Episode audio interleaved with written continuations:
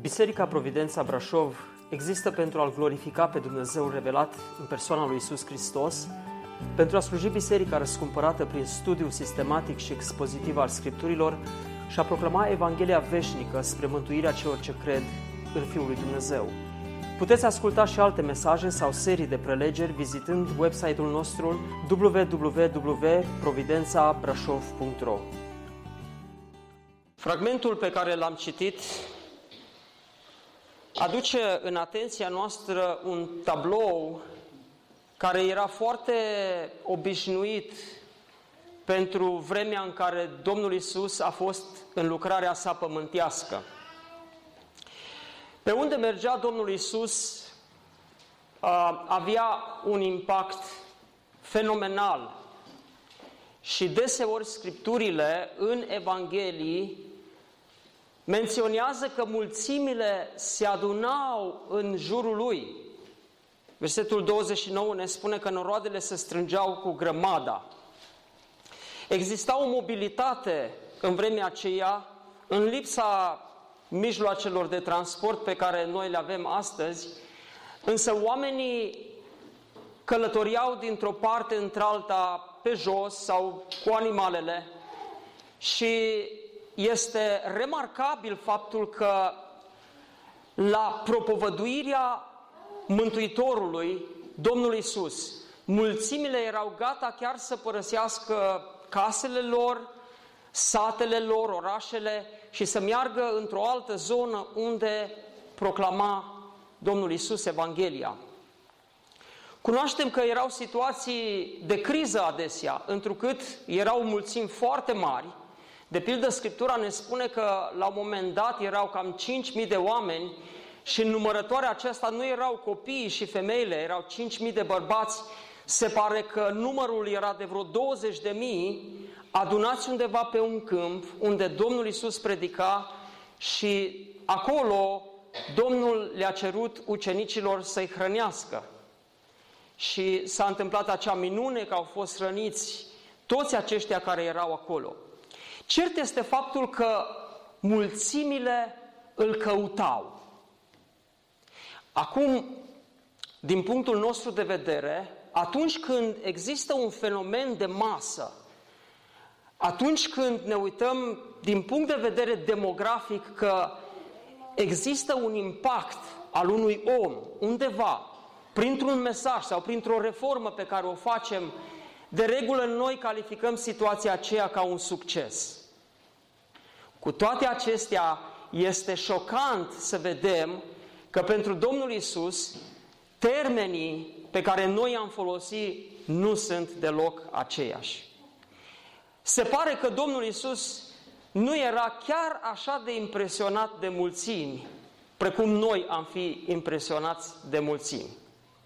Astăzi când vorbim despre lucrările în bisericile noastre, și ne mai întâlnim slujitori pe aici, pe acolo, vorbim una alta despre lucrare, stă pe limbă întrebarea aceea, da, câți vă adunați?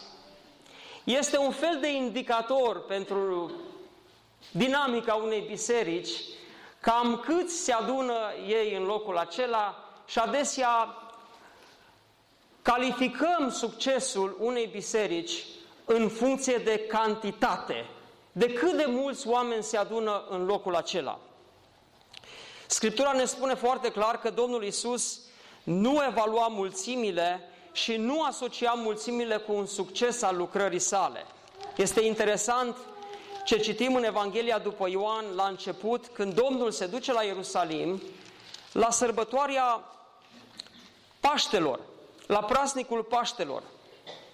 Ioan ne spune că pe când era Isus în Ierusalim, capitolul 2 din Ioan, versetul 23, la praznicul Paștelor mulți au crezut în numele Lui, căci vedeau semnele pe care le făcea.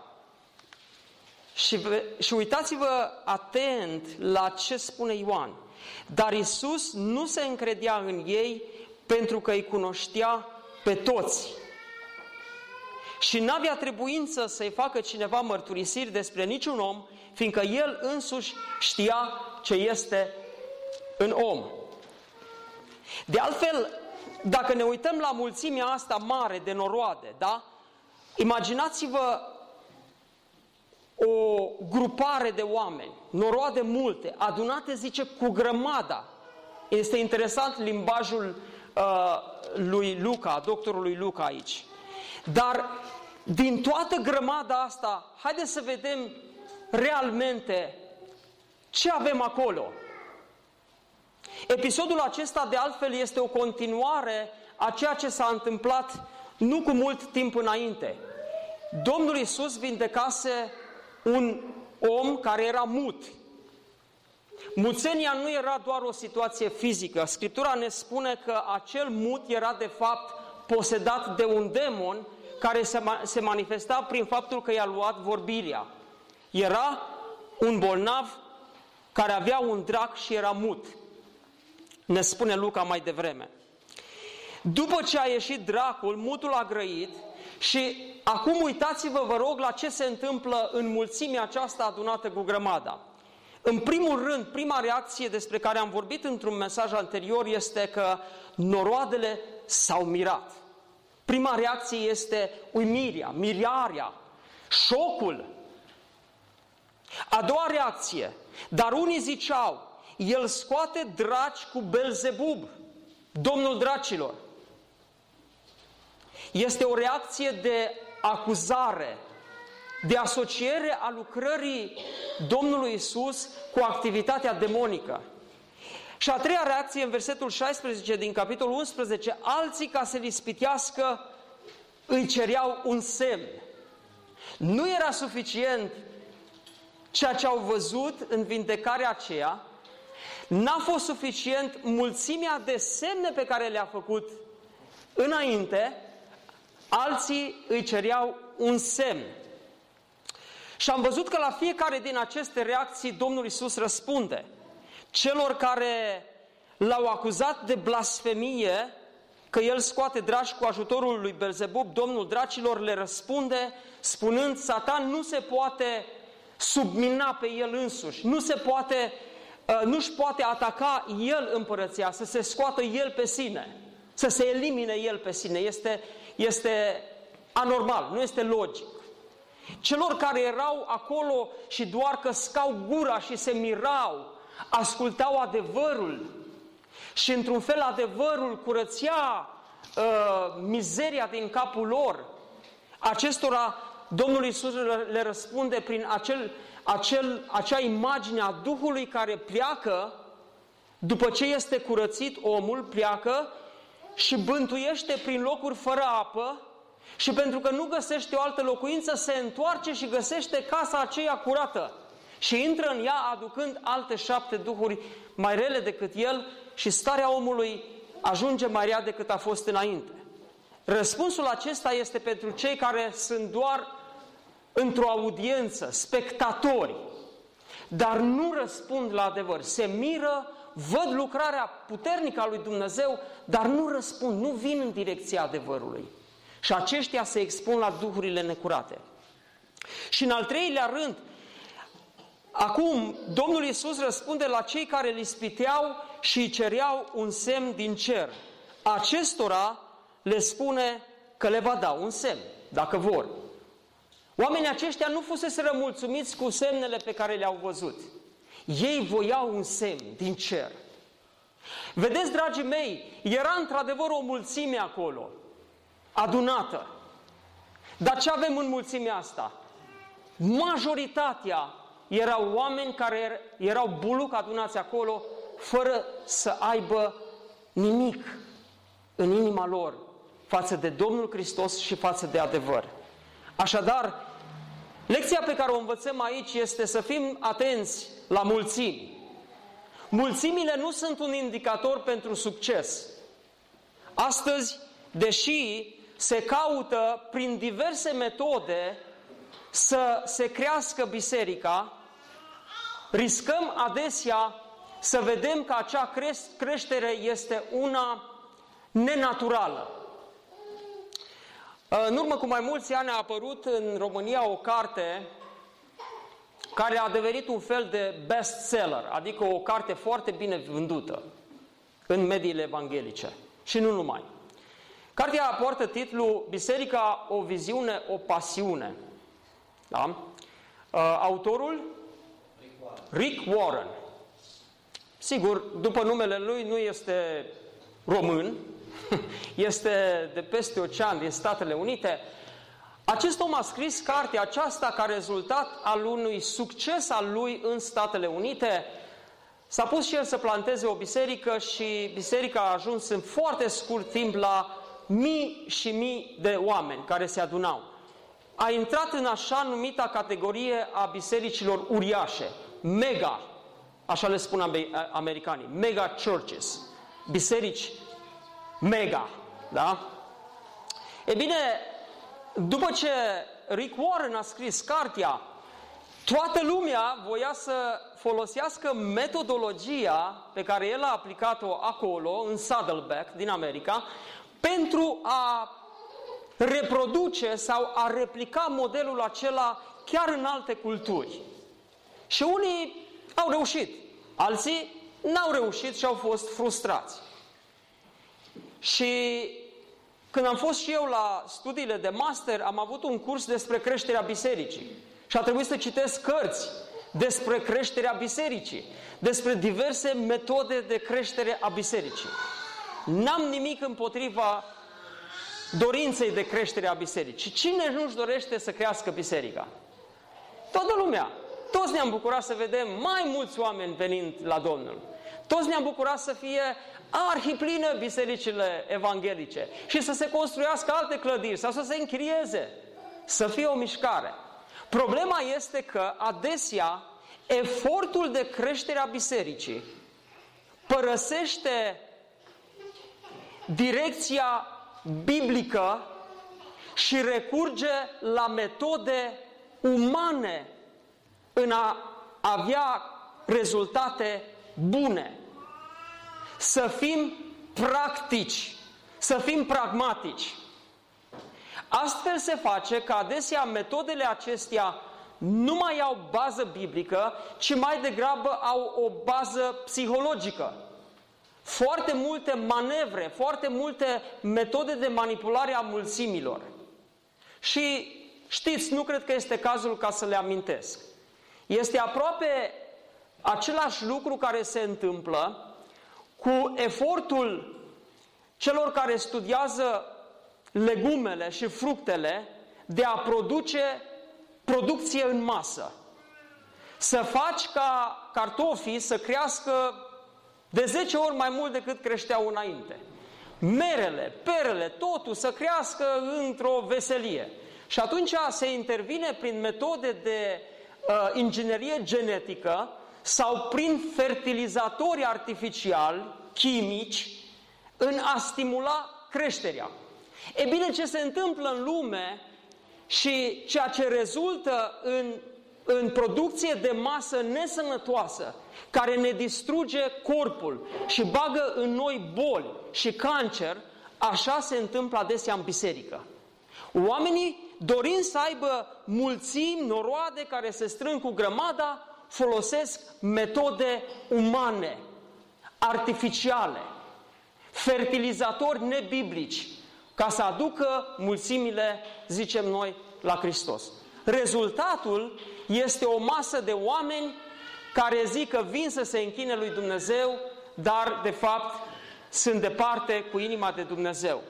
Pe aceștia Domnul Isus iar pune în categoria celor care sunt fie oameni care caută minuni, care caută ceva supranatural, dar nu-L caută în mod necesar pe Hristos, nu caută în mod necesar adevărul, pocăința și credința. Metodele acestea sunt multe.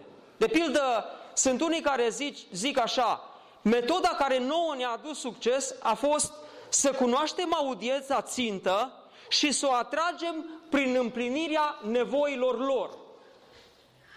Ce a făcut acest om despre care am vorbit mai devreme și care a scris cartea respectivă a fost să se ducă în comunitate și să întrebe cum v-ar plăcea vouă să fie biserica? Cât de lungă să fie predica? 20 de minute. A notat acolo și a văzut că 80% voia o predică de 20 de minute. Cum vreți să fie închinarea, cântarea? așa, rugăciunea, așa și așa mai departe. Programul de copii. Și în final a făcut o evaluare și a zis, asta este nevoia mulțimii și eu am să vin să livrez ceea ce oamenii au nevoie. Eu răspund nevoii mulțimii. Și a avut succes, pentru că oamenii aveau nevoie de lucrurile acestea și el a răspuns nevoilor. Alții au zis, grupurile mici. Dacă dezvoltăm multe grupuri mici, vom vedea în final că însumându-le și adunându-le împreună, avem o rată mare, mare de creștere. Alții au spus, nu mai merge astăzi cu metodele dinainte, metodele vechi. Gata, suntem într-o perioadă postmodernă. Noi trebuie să gândim ca oamenii astăzi și să aflăm metode postmoderne. Folosind metodele postmoderne, vom avea o mulțime. Vom avea noroade adunate cu grămada. Alții au spus, nu știți ce de fapt creează o, un fenomen de masă? Experiența. Să avem experiență cu Dumnezeu, să stimulăm zona aceasta a experienței. Prea multă cunoaștere obosește. O predică care se adresează doar minții omului obosește și oamenii n-au chef să asculte un mesaj consistent, poate de o oră. Să fie experiență. Și atunci se face efortul acesta de a, de a stimula experiența. Prin ce? Prin tot felul de, de e, e, fenomene supranaturale. Să vorbim în alte limbi, să avem vedenii, să avem prorocii. Și nu sunt împotriva acestor lucruri pentru că le vedem în Scriptură. Dar când accentuăm ceva în detrimentul Scripturilor și în detrimentul cuvântului, în dorința de a avea mulțimi, riscăm foarte mult. Da, poate vom avea mulțimi și eu am văzut, dragii mei, biserici de te speriai când intrai în, în, în clădirile acelea, uh, biserici de tip stadion. Pur și simplu te lua așa o emoție extraordinar ce este aici. Dar Domnul Isus ar fi uitat la toți ăștia și ar da așa supărat și dezaprobator din cap. Nu este ceea ce vedem. Omul se uită la ce?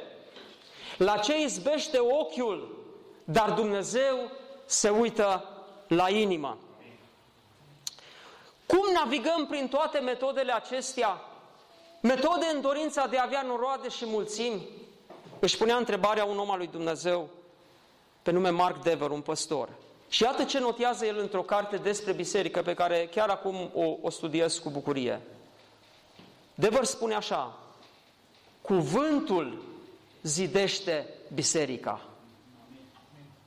Puterea noastră nu constă în grupuri mici sau în împlinirea nevoilor unei audiențe țintă, în folosirea programelor de evangelizare potrivite, în folosirea unor scene amuzante sau scenete amuzante, în crearea unor locuri de parcare în America ai nevoie și unii se, nu se duc la biserica cu tare că n-au locuri de parcare. Se duc, a, uite, ce bine, te duci, îți parchezi mașina, te poți duce la biserică. Nu în crearea unor locuri de parcare sau în orientarea lucrărilor noastre înspre postmodernism. Puterea noastră stă în mesajul nostru unic, adică în Evanghelie. Nu în inovațiile noastre. Ca atare, metoda noastră principală trebuie să fie aceea de a comunica acest mesaj unei audiențe cât mai largi.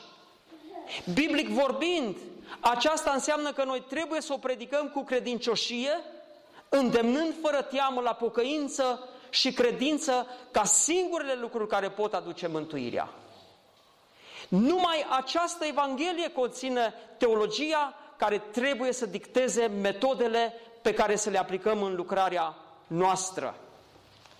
Așadar, Domnul Isus Hristos, care a venit ca mesager al lui Dumnezeu, trimis de Dumnezeu, unsul Mesia, El a venit să propovăduiască Evanghelia. N-a venit să atragă mulțimi. Șocant este și felul în care El le vorbește acestor oameni. Noi, dacă am avea poate mulțimea asta de noroade adunate, cum am zice? bine ați venit, ne bucurăm că sunteți aici, ne-am frecat mâinile, uai, ce, câți au venit, extraordinar, slavă lui Dumnezeu! Și Domnul Isus se uită la noroadele acestea și nu le zice, bun venit, nu le zice, mă bucur că ați venit din Cana, mă bucur că ați venit din Tiberiada, mă bucur că ați venit cine știe de pe unde. Domnul Isus le zice, neamul acesta este un neam viclean. El cere un semn, dar nu-i se va da alt semn decât semnul prorocului Iona. Este o adresare aspră. Nu-i menajează deloc. Le spune verde în față, sigur fără, fără să elimine dragostea, pentru că Domnul îi iubea pe aceștia. Dar se întâlnea cu o mulțime care îl ura.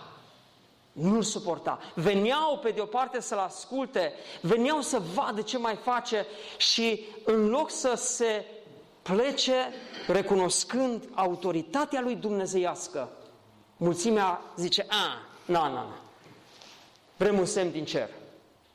Unul decisiv. Belzebub, aici vrem un semn din cer. Și Domnul spune acestui neam că este un neam viclean. Termenul este aspru pentru că este folosit adesea pentru Satan, când vorbește că Satan este viclean.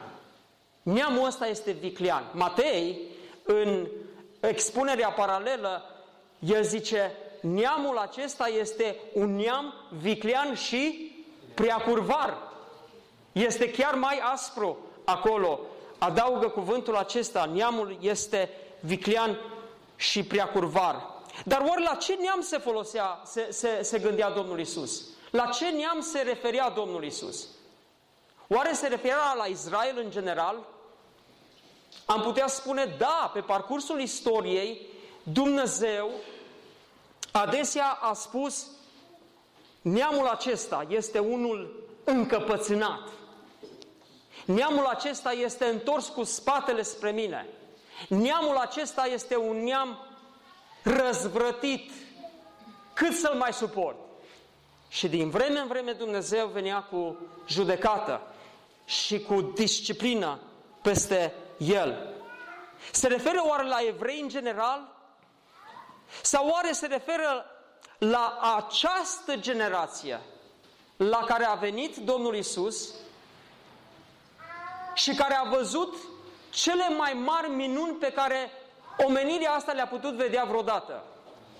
Și cu toate acestea, neamul acesta, care are privilegiul de a avea pe Dumnezeul întrupat în mijlocul lor, neamul acesta își întoarce spatele la el.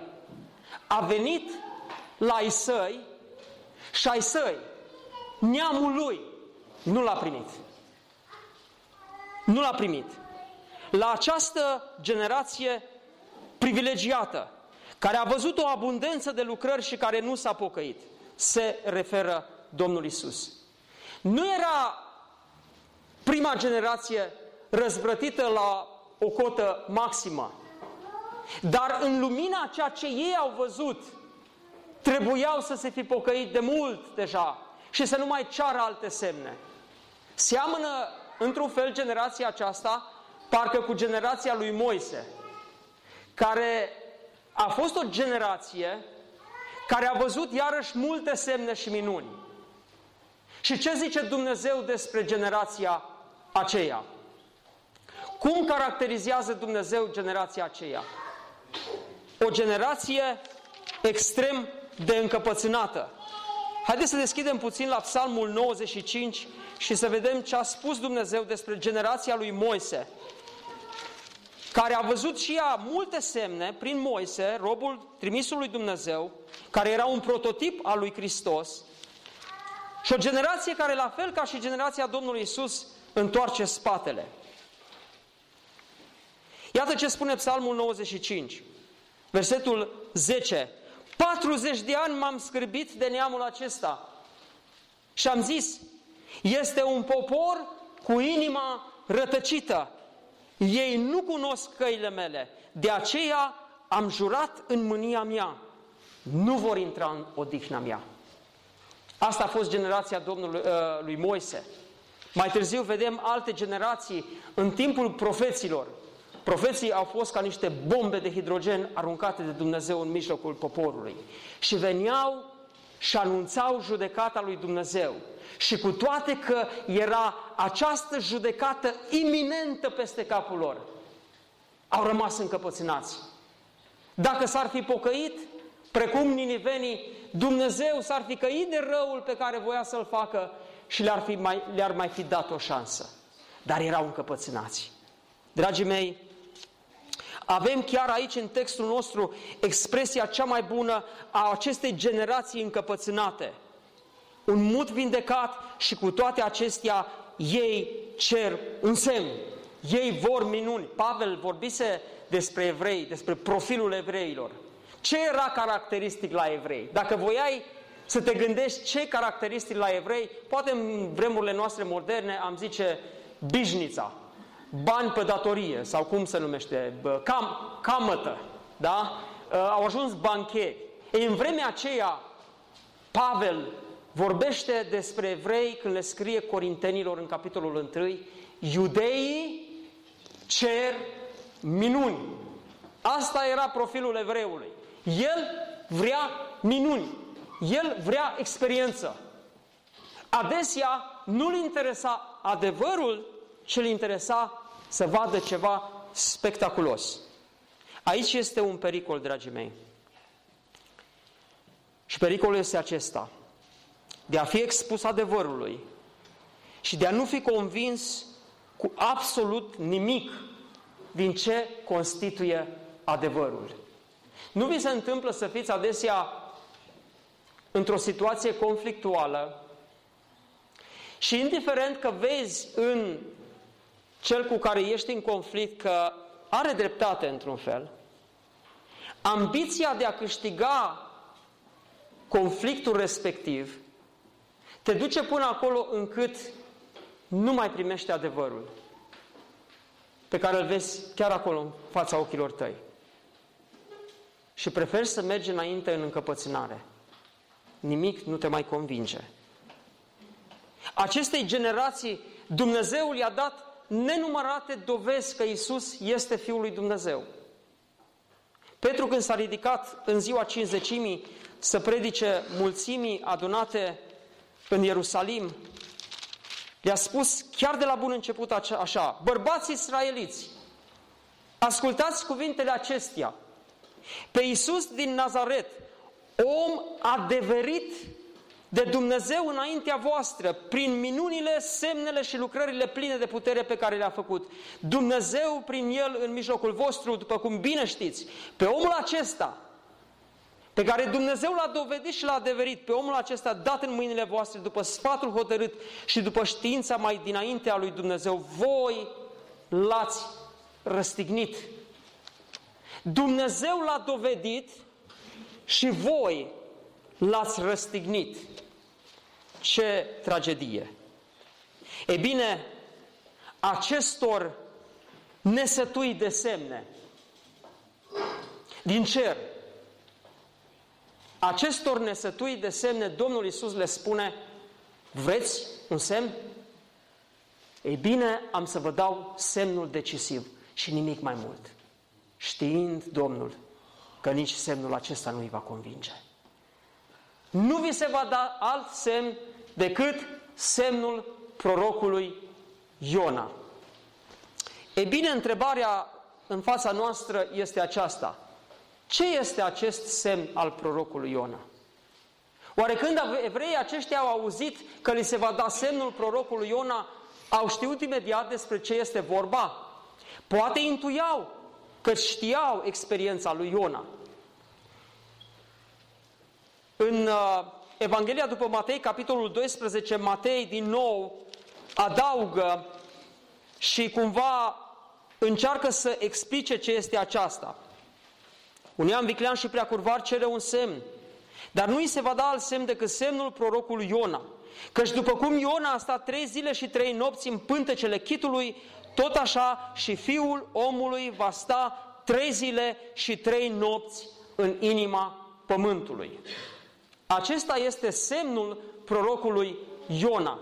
Dar ce mi s-a părut interesant, dragii mei, este că Luca exprimă puțin diferit și zice așa, atenție, căci după cum Iona a fost un semn pentru niniveni, tot așa și fiul omului va fi un semn pentru neamul acesta. Așadar, Iona în sine a fost un semn și la fel ca el care a fost un semn pentru niniveni, Isus devenea un semn pentru neamul acesta. Și într-adevăr nu este întâia dată când ni se spune că el avea să devină un semn. Vă aduceți aminte atunci când Maria l-a dus la tăierea împrejur în templul la Ierusalim, a opta zi.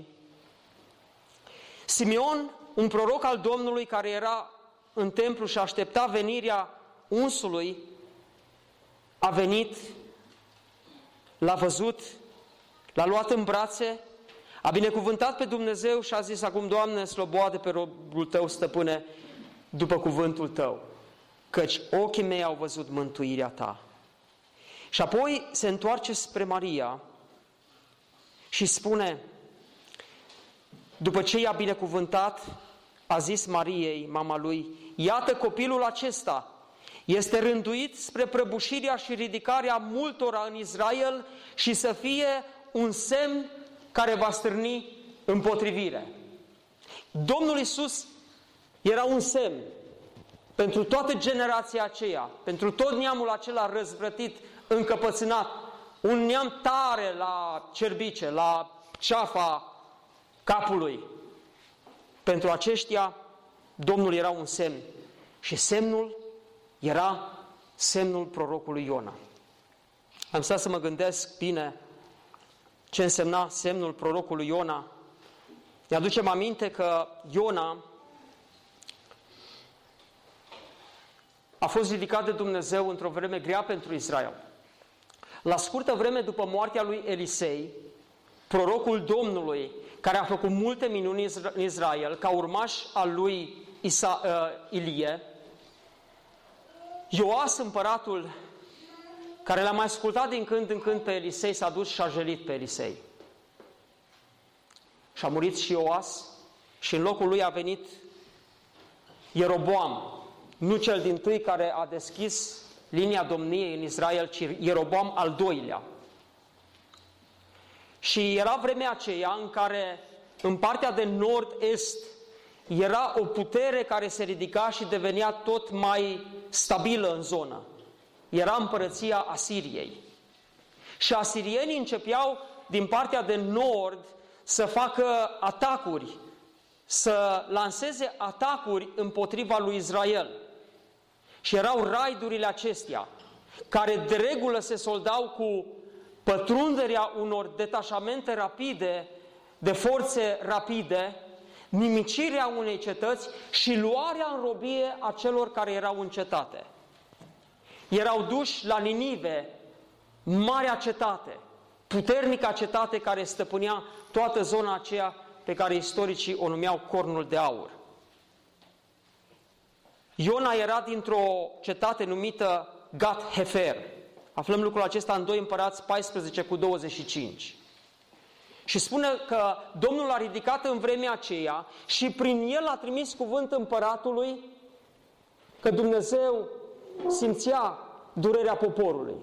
Și Ieroboam se ridică cu o armată și se duce și recucerește o parte din cetăți. Dar între Israel, care era o mică împărăție, și Asiria, care era o putere deja, era un conflict permanent. Evreii se temeau de moarte de asirieni și asirienii voiau să asimileze întreaga putere, întreaga, întregul regat al lui Israel. Iuda era mai greu, pentru că Iuda avea alianță cu Egiptul și era sub hegemonia Egiptului. Dar ei știau că Israelul este o pradă ușoară. Așa cum, de pildă, Republica Moldova, dacă rușii vor să o înghită într-o zi, poate într-o jumătate de oră, au rezolvat problema. Și acum, Iona este chemat de Dumnezeu să se ducă la Ninive și să pronunțe judecata lui Dumnezeu și să anunțe că vor fi nimiciți de Dumnezeu. Eu sunt misionar. Dar dacă aș fi pus în pielea și în papucii lui Iona, aș vrea să vă spun, cred că nu mi-aș lua bilet pe vapor, mi-aș lua bilet pe avion spre America. Nu spre Est, spre Rusia sau țările arabe. M-aș duce în direcția opusă, în mod natural. Cum să te duci la dușmanii de moarte? Nici bine te gândești că nu intri în cetate și te-au executat. La 2-3 dacă reușești să le spui ce cere Dumnezeu. Asta s-a întâmplat cu Iona. Și Iona se duce într-o direcție opusă și Dumnezeu vine și îl oprește. Știți ce se întâmplă pe mare? Este aruncat de marinari în mare și un uh, monstru marin vine și îl înghite. Știți care a fost cartea din Scriptură care a fost cea mai contestată de-a lungul vremurilor? Cartea Iona. Oamenii n-au putut concepe că așa ceva s-a putut întâmpla. Și unii care au vrut să rămână undeva în parametrii aceștia au zis, nu-i chiar așa, înțelegem noi greșit cartea Iona. Și cea mai hazlie interpretare mi s-a părut a fi cea în care zice că atunci când Iona a spus marinarilor că el este problema, marinarii au văzut că o altă corabie se apropia. Și corabia respectivă avea forma unui mare pește care avea gura căscată înainte. Și l-au transferat pe Iona din corabia lor în cealaltă corabie, fără să le spună acelora ce mare pacoste pentru ei era Iona. Și Iona a fost înghițit de corabia aceea. Și un comentator spunea, ca să accepti o asemenea interpretare și să o înghiți, ar trebui să ai o gură mai mare decât balena care l-a înghițit pe Iona. și am citit și alte interpretări, nu este timpul să, să le expun, dar uh, era ideea aceasta că nu, nu, nu, nu, uh, Iona n-a fost de fapt înghițit de un monstru marin și apoi aruncat pe mal. Totuși, cuvântul ne spune că așa s-a întâmplat. L-a înghițit această balenă. Și Iona a fost în burta peștelui trei zile și trei nopți. Și la fel cum el a fost acolo trei zile și trei nopți, Fiul omului va fi în pântecele pământului trei zile și trei nopți. Și ce se întâmplă acolo? Cei mai mulți dintre noi, dragii mei, Credem până în momentul acesta că Iona a stat în pântecele peștelui și s-a rugat acolo trei zile și trei nopți. Dar dacă aceasta ar fi înțelegerea noastră, vreau să vă spun, înțelegerea n-ar fi consistentă cu ce spune Domnul Isus. Că El, Iona, va deveni un semn și este un semn care echivalează cu așezarea trupului Mântuitorului în pântecele pământului. Vreau să vă spun că până ieri eu am crezut că Iona a fost viu în burta peștelui. Și ieri am descoperit și cred că rămân la această convingere că Iona a murit în burta peștelui. Și de ce vă spun lucrul acesta? Deschideți puțin la cartea Iona. E greu de găsit că este o singură pagină în Vechiul Testament. Hai să vedem cine este mai îndemânatic să o găsească. Am o sobadie Iona mica, da? Trebuie să le știm ca să găsim pagina aceea. Ei bine, după ce Iona este aruncat, cuvântul lui Dumnezeu ne spune că a fost înghițit de acel pește și de acolo el s-a rugat. Dacă aveți Scriptura, urmăriți cu mine pasajul. Problema, din punctul meu de vedere, este a faptului că Dumitru Cornilescu avea această înțelegere că Iona pe parcursul celor trei zile și celor trei nopți, a fost viu în pântecele peștelui și astfel traduce cu nuanțările de rigoare. Dar dați-mi voie să citesc din noua traducere a Bibliei și urmăriți textul de la versetul 2. Iona s-a rugat Domnului Dumnezeului său din pântecele peștelui. Era viu, cu adevărat.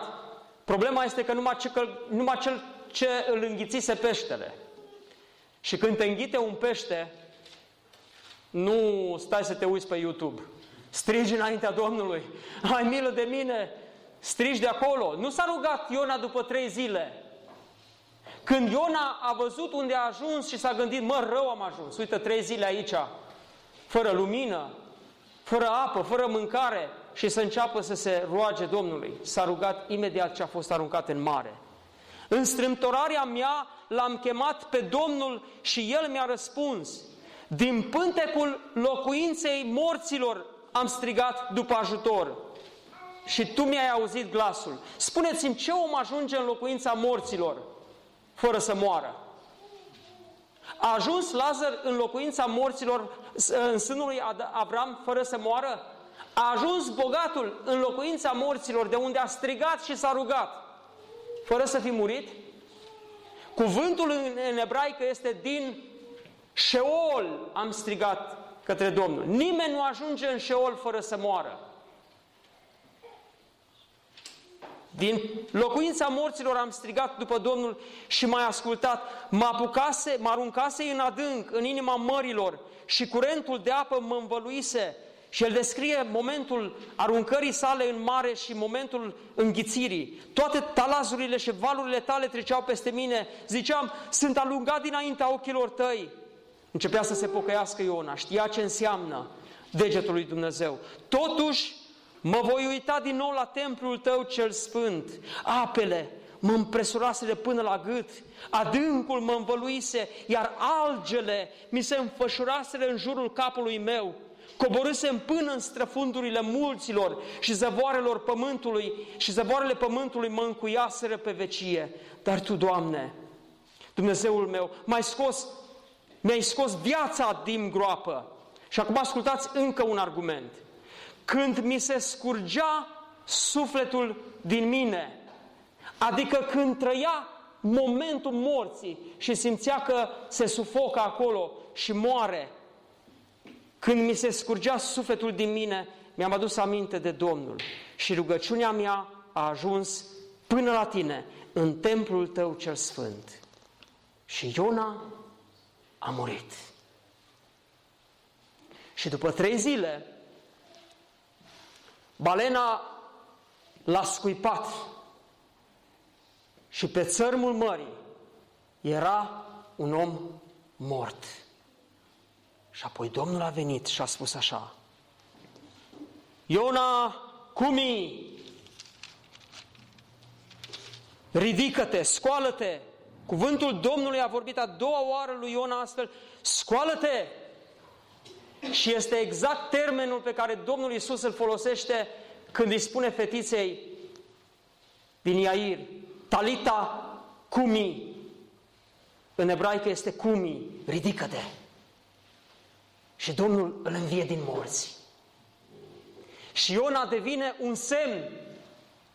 După ce iese de acolo, se duce la Niniveni cu trupul lui ars de sucul gastric și consumat după trei zile de moarte în pântecele acestui pește și strigă în cetate. Când l-au văzut oamenii, s-au dat în spate. Așa ceva nu vezi în fiecare zi. Și cetatea s-a îngrozit. Și Iona probabil le-a spus experiența morții sale de trei zile și trei nopți în pântecele peștelui și cum Domnul l-a chemat. Și el care a fost încăpățânat a fost pus în moarte și a dus la viață ca să-i salveze pe ei. Și ninivenii și-au dat seama, nu-i de jucat cu acest Dumnezeu. Nu-i de jucat. Dacă nu ne pocăim, Dumnezeu ne va târâ în moarte, cum l-a târât în moarte pe Iona.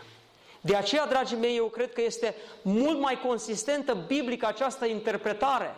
În plus, un alt argument, știți ce spune Pavel Corintenilor? Vă vestesc Evanghelia pe care am primit-o și pe care vă spun și vouă, că Iisus a murit, a fost îngropat și a înviat a treia zi după Scripturii.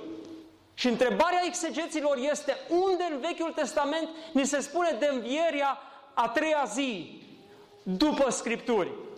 Nicăieri decât în cartea Iona. Și ca să fie consistentă Scriptura și să fie o reprezentare profetică imaginar, adică în imagine, nu în vorbă, Iona trebuia să fie murit și să fie, să fie trei zile mort în pântecele peștelui și apoi să fie înviat de Domnul să ducă cuvântul și să proclame. Aici este într-adevăr o consistență biblică. Așa se face, dragii mei, că într-adevăr Domnul Isus devine semn, precum Iona, semnul propovăduitorului într-un neam încăpățânat și semnul celui care va coborâ în mormânt și va fi înviat a treia zi. Dacă cuvântul și învierea Domnului Isus Hristos nu pot convinge pe cineva, nimic nu-i mai poate convinge. Asta a spus și Avram bogatului. Dacă nu vor crede Scripturile, nu vor crede chiar dacă un mort ar învia și li s-ar arăta. Apoi, în final, Domnul Isus le spune, voi neamul acesta încăpățânat veți ajunge în ziua judecății și veți avea niște martori ai acuzării acolo. O împărăteasă care a venit de la capătul pământului, auzind despre înțelepciunea lui Solomon, să vadă, este înțelepciunea lui Dumnezeu în el. A venit, a cercetat, s-a convins și a fost mirată, a fost entuziasmată și a luat înțelepciune de la Solomon. Bărbații din Ninive, la care s-a dus Iona înviat din morți, mâncat de sucul acela gastric, au răspuns propovăduirii lui și bărbații aceștia, unii din ei sau majoritatea s-au pocăit la propovăduirea lui Iona și ei vor fi în ziua judecății mântuiții care îi vor acuza pe evrei care n-au primit propovăduirea Domnului Isus. În concluzie, dragii mei, avem în fața noastră o atenționare serioasă. Și această atenționare privește păcatul nepăsării. Păcatul nepăsării. Știți ce păcat este acesta? Este păcatul în care Dumnezeu, în bunătatea Lui, ne dă har peste har, descoperire peste descoperire, libertate de închinare. Și cu toate acestea, noi stăm într-un sol de lenevie și nepăsare. Pentru cel care este convins în fel și chip și nu răspunde adevărului lui Dumnezeu, se vor scula martori ai acuzării în ziua judecății și îi va condamna. De aceea este imperios necesar, dragii mei, căci atâta vreme cât se spune astăzi să nu ne împietrim inimile cum Israelul și-a împietrit inima la Masa și Meriba și despre care Dumnezeu a spus 40 de ani m-am scârbit de neamul acesta. În final vreau să vă spun, vor fi oameni care se vor duce în ziua judecății după ce ei s-au convins că 40 de ani au umblat cu Dumnezeu și vor spune Domnului, n-am prorocit noi în numele Tău 40 de ani? N-am scos noi draci în numele Tău 40 de ani? Și Dumnezeu i-ar spune, 40 de ani m-am scârbit de tine. 40 de ani. Ai fost într-o stare de indiferență față de mine. Tot ce făceai, îți construiai tu o imagine și tu un imperiu al tău în care erai centrul atenției. N-am fost eu. N-am fost eu adevărul pentru tine. N-am fost eu viața pentru tine. Pentru tine era importantă faima ta și te-ai folosit de numele meu ca să zidești tu faima. Mulți vor auzi lucrul acesta în vremea aceea, dar, dragii mei, pentru noi oare nu este un avertisment? Câți dintre noi nu suntem în fața marilor adevăruri ale Scripturii, parcă indiferenți? Mă gândesc la tineri care sunt în biserici. Și pentru ei este mai interesant ce este pe YouTube și pe internet decât cuvântul lui Dumnezeu. Mă gândesc la voi, dragii mei copii, care veniți la adunarea Domnului uneori trași, târâți de părinții voștri. Să fii în poporul lui Dumnezeu și să auzi un verdict final, nu te-am cunoscut niciodată.